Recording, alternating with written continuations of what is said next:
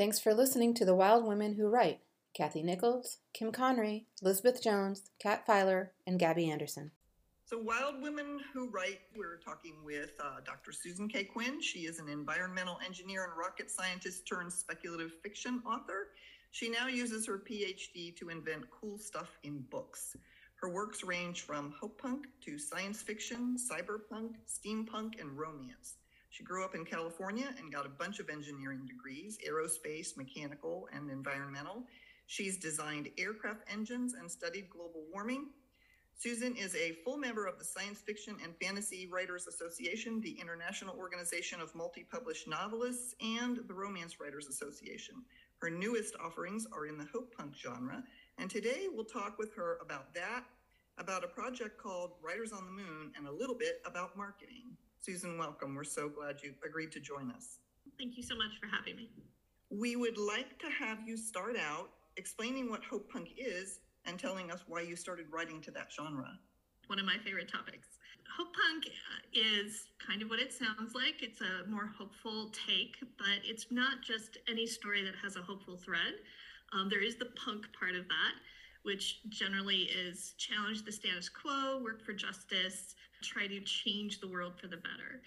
I'm also writing a lot of hope punk climate fiction because I feel like we really do need those more hopeful narratives in the climate side because it's tremendously depressing and causing a lot of eco grief and people need some kind of raft to float along and figure out where where can this possibly go that's any good and so i'm trying to write some of those more hopeful narratives but some of the components of hope punk would be like a more cooperative society or group or um, group narratives rather than like the hero journey.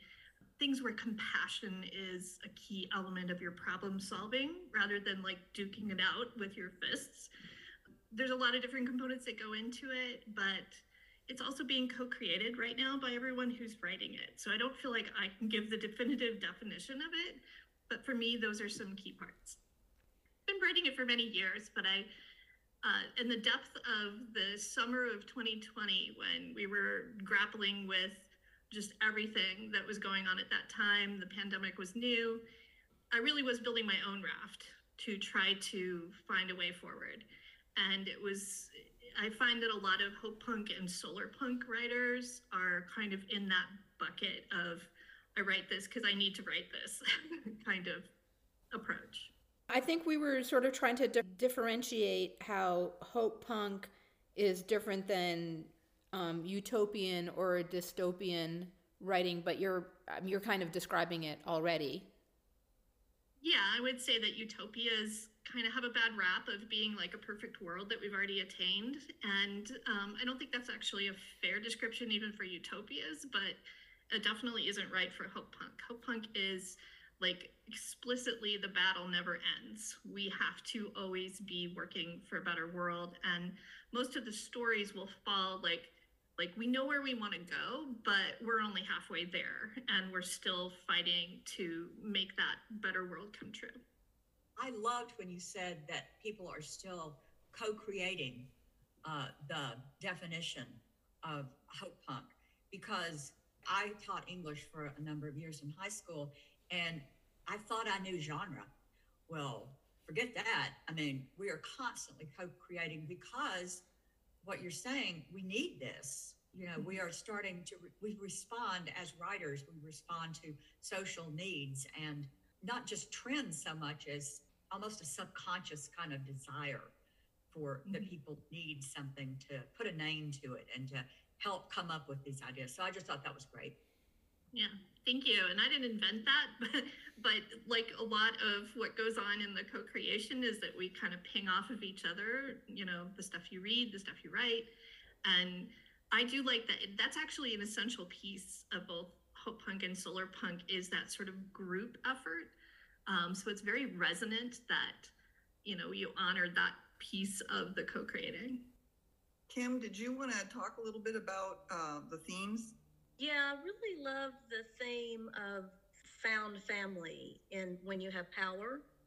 I mm-hmm. just, that was really beautiful. And that's a theme that runs through a lot of our books to the the idea of chosen family, and you know, Stealing Aries has that too. They they're on a Mars colony, 500 years in the future, so far away from anything, and all they have is each other. And you know, at, at that point, the caldera under Yellowstone National Park has gone up. Ash has circled the earth, so they can't get supplies to the colonists. So they literally are each other's, you know, found family. You know, they're they have to rely on each other, and it puts them in this position to have to use the resources they have and rely on each other. And so, found family is is a big theme. And um, in Gabby's South of Happily, you know, Katie Kiss literally finds a family member, and but it's also found family in the sense that of relying on her friends and Shadowrunner, Kat's book, you know,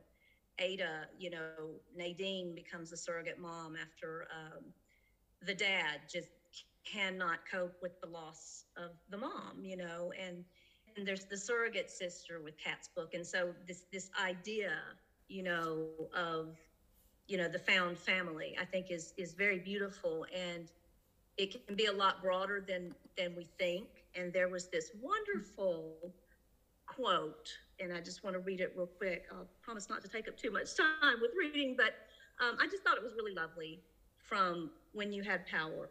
A family match was more like a weather prediction. Probably sunny, but still a 10% chance of thunderstorms. Because even when you didn't annoy the crap out of each other, even when you thought you were accepted into a family, when an unstable low pressure front came through, things didn't always work out as planned. And I thought, isn't that so true, you know, even today among our, our, our, groups and our family groups and our extended family and friends that are found family even now. So I wondered if you could talk about that a little bit. Yeah, I, I love everything that you said there. Um, found family is a is a very modern concept. I feel like even though it's been around for a while, and especially in like queer communities, that has always been your family because like often your biological family rejects you and you were just had to find a replacement for that but i think we're, we've extended that out to having especially if you look at younger generations like their friend groups are are their found family even if it's not formalized per se and in the series I, I project that out and say okay this is a societal need that we have and so i feel like the, the law is going to follow that at some point especially in places like you know, for example, America, where you can't get health insurance for your mom, but you can get it for your kid. Like, what? It hardly even makes sense. What about like for your friends? Like, so they're, you know, if my friend is in the hospital, I can't really go visit them because they're not family. And so, like, we have these these mismatches between what we formalize as family and what we really have as family. And i feel like that's got to like level up at some point and line up. So i experimented with that in the in the series. And you know in the first book there is you know this family that you can basically have legal documents that you you know it's like a marriage certificate but it's really just like a formal commitment to care. And i do something different with found family in each of the four books. So the first book is the first sort of introduction to that. The second one is more about like, let's look at extended family and how, you know, living together as an extended family, which is unusual now, could be like another option. And that I also address that in the third book with the addition of like, maybe your extended family isn't who you want to have actually come live with you. And um, maybe there's other problems that go with that. And then in the fourth book, it was a very different kind of relationship that was um, I found very fascinating because these are all things that people do in real life, right? But it's a relationship where it's not a sexual relationship, but it's an extremely deep friendship, like beyond what even like your normal best friend or even a sister relationship would be like something where it's just this is a profound relationship you have with another person that transcends what our normal definitions are of that kind of relationship.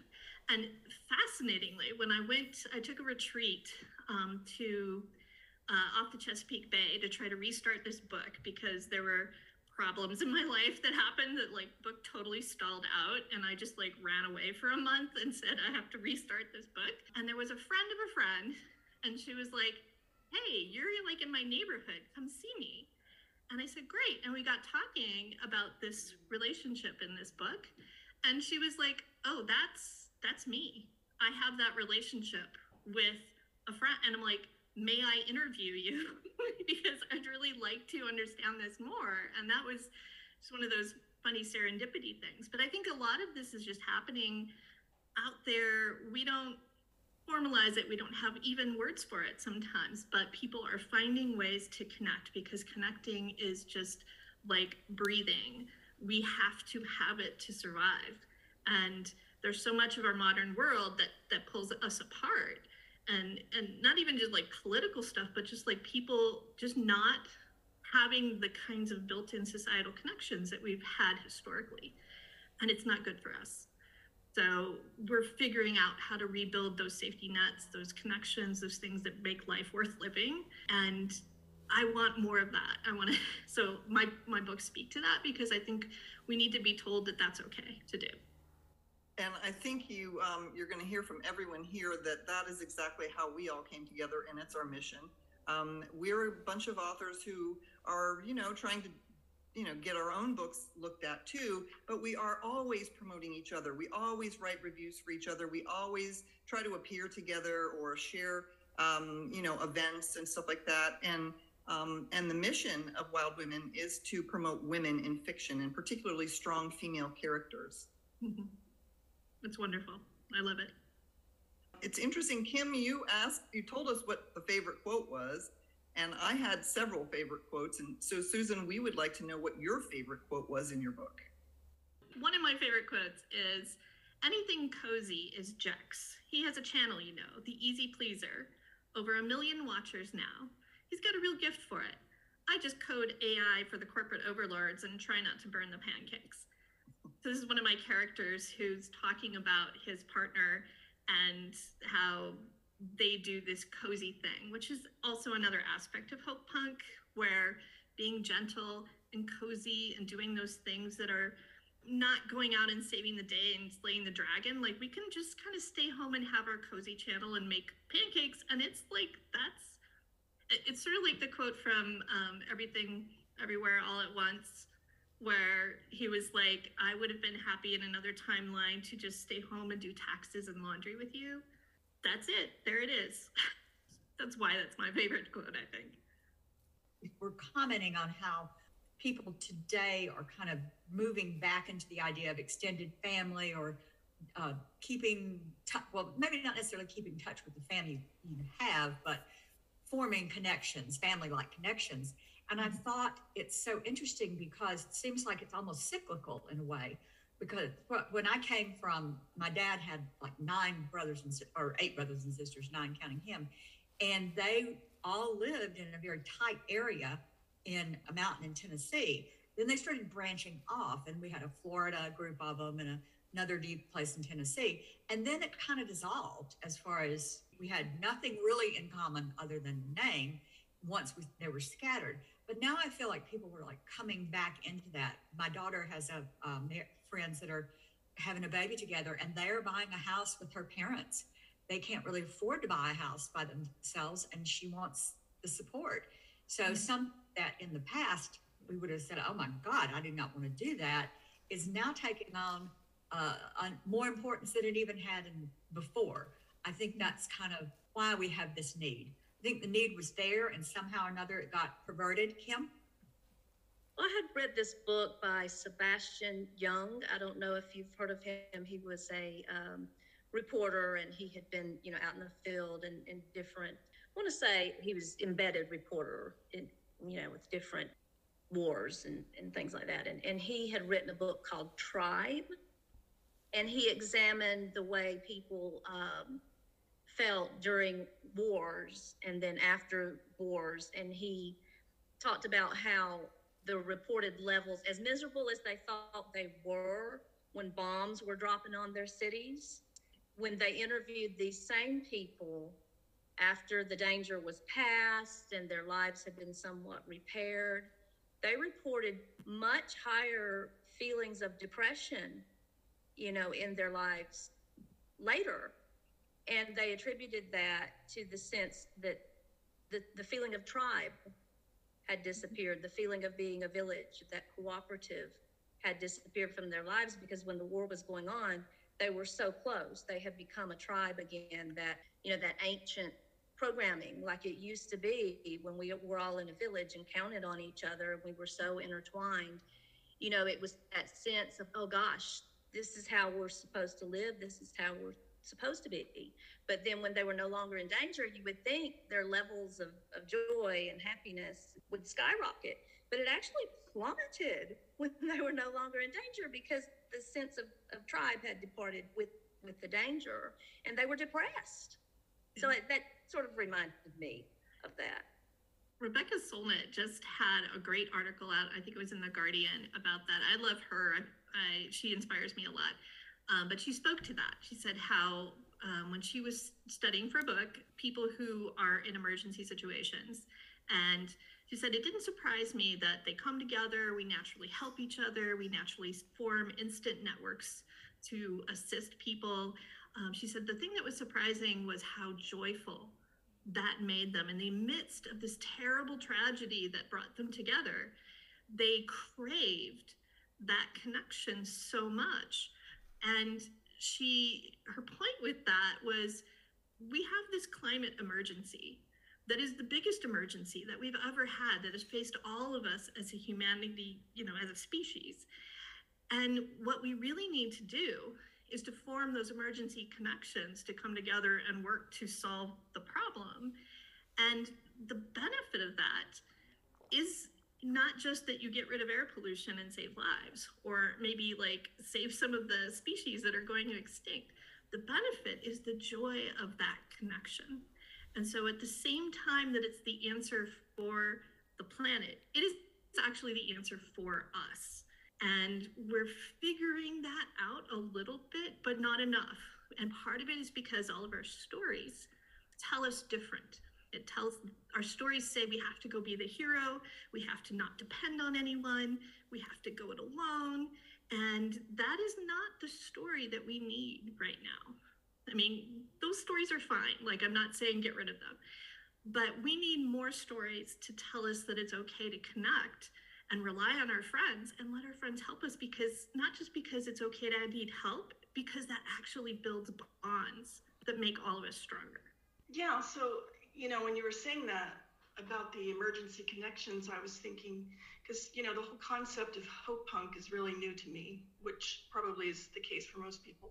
But do you feel like that the connections made among writers is, of hope punk is in response to the emergency of the climate because you know it seems to me that um, you know one of the way that story functions in our lives is to provide a map for the world that we find ourselves in and so far we've mostly only had you know kind of like this collective mythos from the 20th century and you know where we're worried about technology taking over mankind and, and the government using technology and it seems like it's pivoted now on mm-hmm. what is the government and technology doing to the environment and the climate. And it seems like Hope Punk is sort of endeavoring to create a whole new mythos for it, it, that will incorporate all these new maps for people to like Google Maps, like more pictures, like filling it in with something that's more accurate. So do you feel like I have kind of is that how you see it where where in the literary world these are the emergency connections being made among writers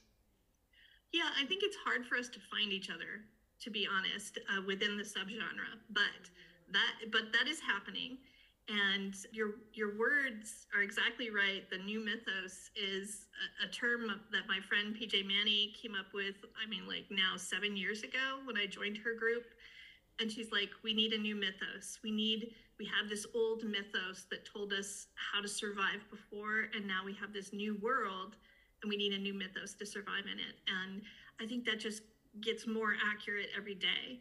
And um, and I'm trying. I, I think hope punk and solar punk and a lot of these stories that wouldn't even call themselves that, but have a strain of cooperative problem solving or compassionate responses rather than you know the trauma response of like you punch me i'm going to punch you back kind of thing you know we're we are developing that across the way and you know even things like the last of us which is this you know people have been talking about how there's this hope punk thread through the last of us. I'm like it's a gory fungus zombie show. What the heck are you talking about? So you know of course now i had to go find out more about it and um and i'll be darned if they're not right. And what i see happening is some more traditional type stories more old mythos type stories as they reach for something new a fresh twist something new to do uh, they'll rummage around in the hope punk bin and pull out something that is oh look here's a found family story thread. Let's use that. And then weave that into their more traditional storytelling. So it's like kind of creeping in everywhere, which is super exciting to me to see because that's what we need. That's what we collectively need. And I'm I'm very passionate about these stories, not just because I like to write them, but because I do feel like it's part of this larger need that society needs right now, and that's very motivating to me personally and as a writer.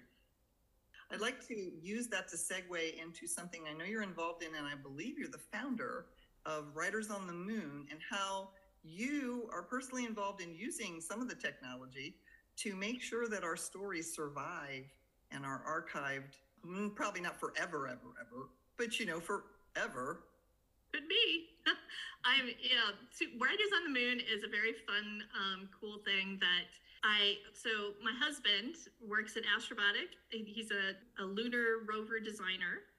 And shortly, which he got that job like right when the pandemic was starting, which was crazy. It was like pandemic, worldwide pandemic, and also you have a new job. What? and you have to move? What? It was a crazy time.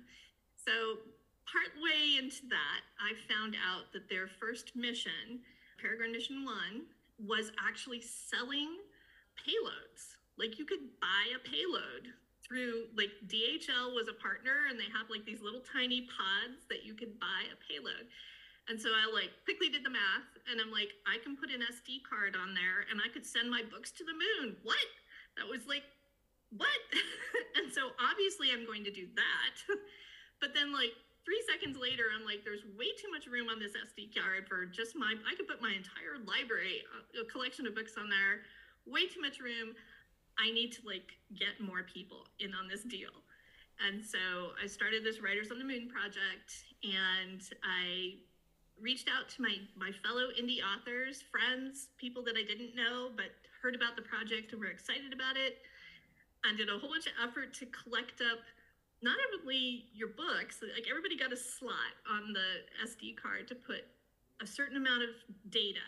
So it could be your books, it could be your covers, could be your picture, could be your family photos. I don't know, a picture of your dog, whatever you wanted to send to the moon and have it like be there for like essentially all eternity because where else is it going to go? It's just, they just land it and it stays there. So we put the whole project together and eventually along the way, we made a website and which I'm still updating sadly because I'm really slow. And one of the things that will be on the website are the stories behind the stories. So I had the writers right. I said, imagine there's a future anthropologist who goes to the moon and they want to excavate this historic site, which is America returning to the moon and, and landing the first lander. And there's payloads on there. And they would like to know who are these people who sent these books on an SD card?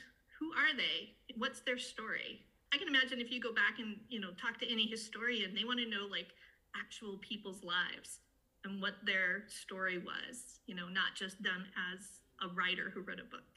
So we put all that together. That's all going to be on the website. So again, a cooperative endeavor. We're all like in this together. It was great fun. My dad was, uh, he actually worked on the Apollo missions. He designed one of the engines. And so he, and we took a few stowaways on, and my dad got to be one of the stowaways, which meant he sent his collection of astronaut pins and an original picture of man lands on the moon, and it was just it was a really a very emotional thing for me to be able to connect with my dad, who is now passed. He he died not long after we put the whole program together. So it was like one last really cool thing that I got to share with my dad on top of everything else that's awesome about it. And Peregrine Mission 1 is scheduled to launch on May 4th. So we're getting close after much delay. And hopefully we won't blow up on the launch pad. That would be nice. And hopefully, even if we, I said, even if we lawn dart into the regolith on the moon, I still count that as a win because we will be on the moon. it's sort of like Sagan's golden record, but on on the moon. Yes, but on the moon. Right. Exactly. That's really cool. Um, I think Kim, you wanted to ask some questions about um, marketing because Susan, believe me, we have looked at the number of reviews you have on your books, and we are very jealous and hope to be there someday. Looking at, at your website, I just was thrilled to see that you you offer books, you know, to help people out with their marketing, and that you had that, you know, directly on your website because all the wild women have talked about that and, and all the authors we know. Before your book is published, you think, you naively think, you know, oh, once the book is done, you you're done. It, it's going to be great. You're going to be happy, you know, but you quickly realize, oh no. For me, even opening the box of books, because it had dawned on me before then, there's so much to do as far as marketing and, and getting reviews and making sure I keep my book out there. You know, it can be so overwhelming mm-hmm. that if you're not careful, it can even rob you of the joy of getting this book out there that you've worked, you know, maybe over a decade, two decades to put into the world. So I thought it was fantastic when I saw on your website that you have, you know, all these tools for authors. So I would, love for you to speak to us about that. Oh gosh, I, you know, first of all, I want y'all, because I heard where you talked about your book slightly before we started recording, I think. And uh, what you need to remember, first of all, is that I've been in this business for a while. So my first indie book was in 2011. So we're talking, you know, a dozen years now. And so that's a long time to acquire reviews and i've been through 17 spin cycles on how all the marketing changes because it literally changes every six months. I don't have all the magic secrets. I don't have you know the, the thing that i tell people and, and i do i mentor a lot of people and help them get going on their careers and i do that because i like to be part of the community and that's one of the things i love about the indie community is that again, we're a community. We actually help each other. But yeah, it can be super overwhelming. And if you feel overwhelmed, that's like 100% natural. And you ha- there is a sort of a requirement, I think. There's two separate things. There's the writing of the book, and then there's launching a business where you sell your books. And those are two just very different activities. And some people are going to be good at both of those and some of people are just really going to be like not so good at the other one and not because there's something wrong with them but just because it it takes like a certain amount of energy and time and mindset. You got little kids at home? Okay i'm amazed you can even write a book. What are you talking about? You're going to like launch a business too? If you've got you know teenagers at home you know like if you've got a parent that you're caring for. Like there are just, especially for women writers, there are a lot of social obligations that the world puts on us. And oh, by the way, you're also supposed to run a business. Sure. You know, so I, I'm not making like, I want you to feel like whatever you feel like you can handle and take on is completely valid. And if, you know, don't feel like you have to run and do a million things. And so one of the things that I've done, I have a, a, group called Indies Together. It's a Facebook group. And I have like a tiny little marketing guide that's free um, because I kind of pulled down a lot of books and resources that I had put up earlier on in my career to help people for a number of reasons, but largely because they would get out of date. I mean, everything's just changed so quickly. So I do have this review, and, and anyone that wants to go to the Facebook group and download, they're more than welcome. Uh, it's very slapdash. It's very compacted to like five, ten pages or something of like here's some just essentials like how to how to format your books in a way that sells not the formatting, formatting, but like how to build a series, how to. I'm a big fan of setting books free and using that as a marketing tool. Buying ads, you know, it's it's very basic, but oftentimes I find that people who are just starting out, they need just the basic stuff first to get grounded. And then that's one stepping stone is basic information and a little bit of money so you can buy some covers and do some marketing. But then the big key that I find is you've got to be someone who is eager to try new things and fail and try again and fail and keep that cycle until you figure out, oh, this worked. Okay, now we're going to do that thing. and then, like, really get rid of all your preconceived notions about what works because I guarantee you that you don't know what works. You won't know what I don't know what works until I run the experiment. Now, this is my engineer nerdy side coming out, okay? Got to run the experiment, get the data so you know what actually works. Well, and then like don't ignore your data. Like when you have the data, like actually use that data.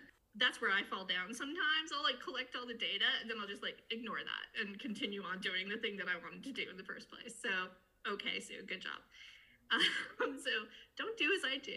say, you know, do as I say, not as I do. Pay attention to your data.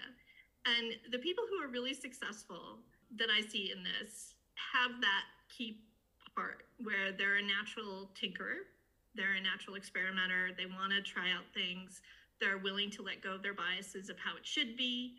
They will go out and find what actually works. And and and it's completely okay to not do that. If all of that is overwhelming and too much and doesn't work with your life, I am such a huge advocate of do what works with your life, right? Maybe you're not going to sell a million books because that actually is just not going to bring you joy in your life as much as these other things like having a life and spending time with your kids or just writing more books.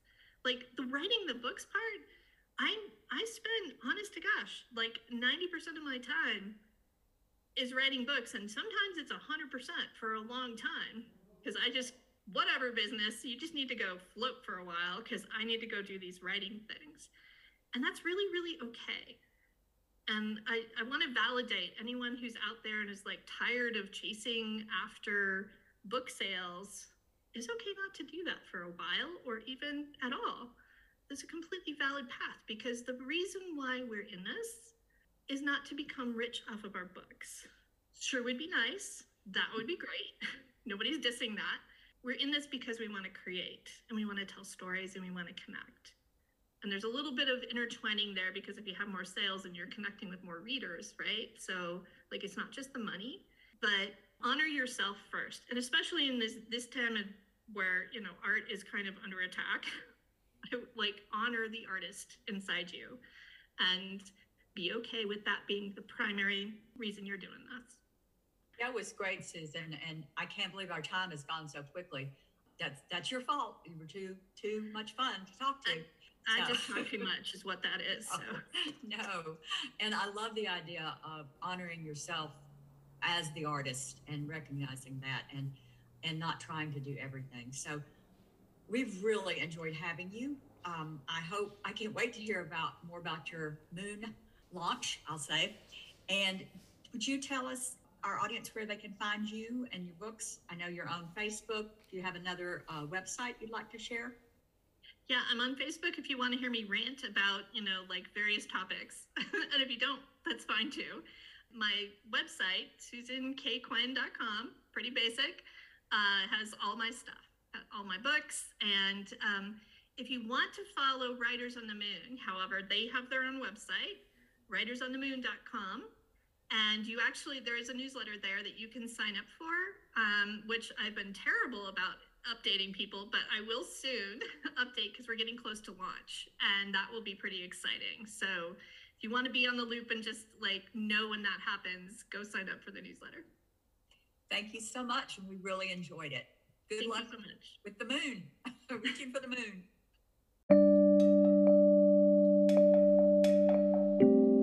Thank you for joining us tonight. We welcome your comments and invite you to check out our Wild Women Who Write website. Until next time, keep writing, and stay wild.